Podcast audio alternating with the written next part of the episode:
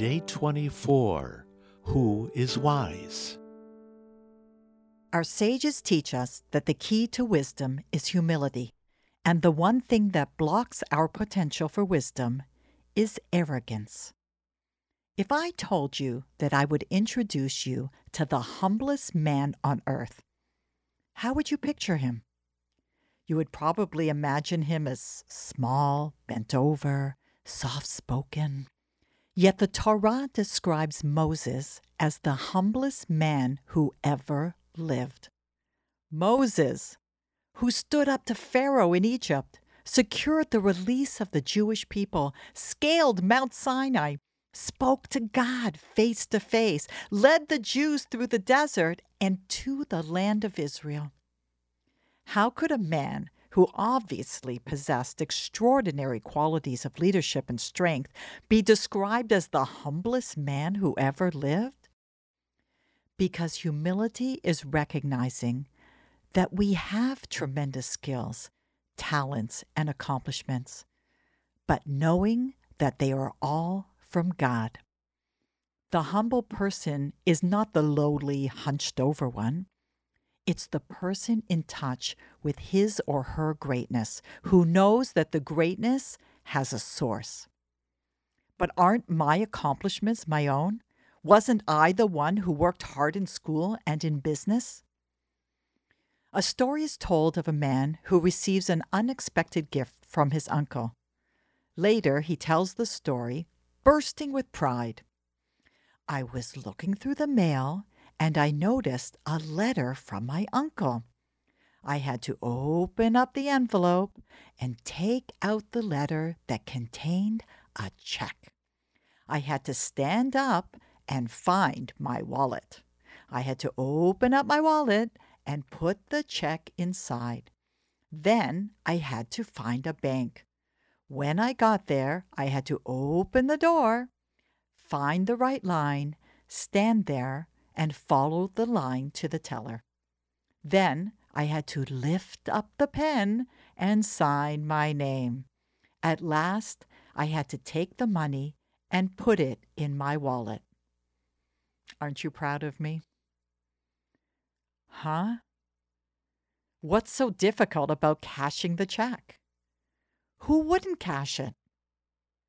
In life, you went to school, you worked hard, you found a job. We say that all of these accomplishments are great, but don't forget, you're just cashing the check that God wrote. Don't take pride in accomplishments, take pleasure. We all know that God is behind the scenes and is the source for all, but sometimes we can forget. A man comes from Europe with $5 in his pocket after perseverance and hard work, he stands beside his successful factory and boasts, Look what I built from nothing.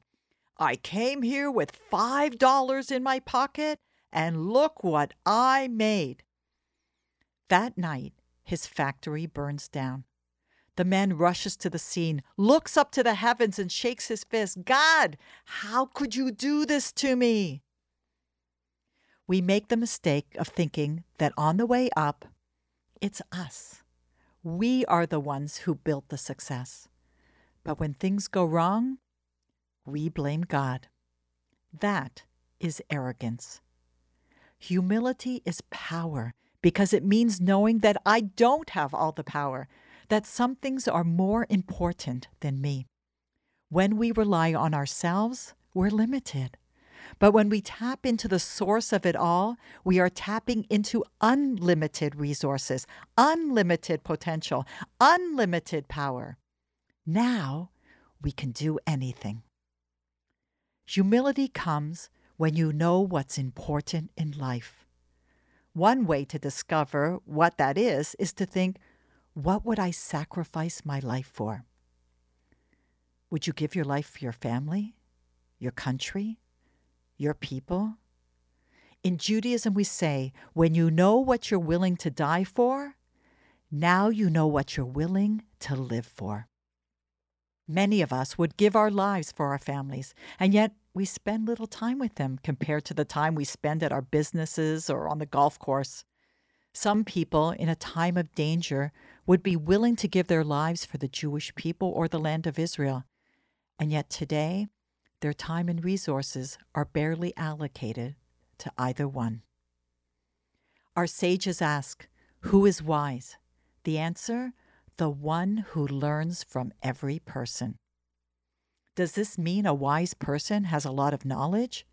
To find out, let's look at Seder night, at the four sons, and at the questions they ask from the Haggadah. The wise son asks, What are these statutes and ordinances? Why is he called wise? It sounds like he doesn't know anything. We call him wise because he is actively seeking to learn. He is curious. He wants to grow. He values understanding.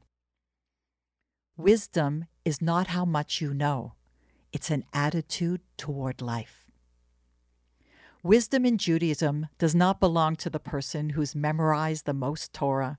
Wisdom belongs to people who, through humility, are open to learning from every person they meet.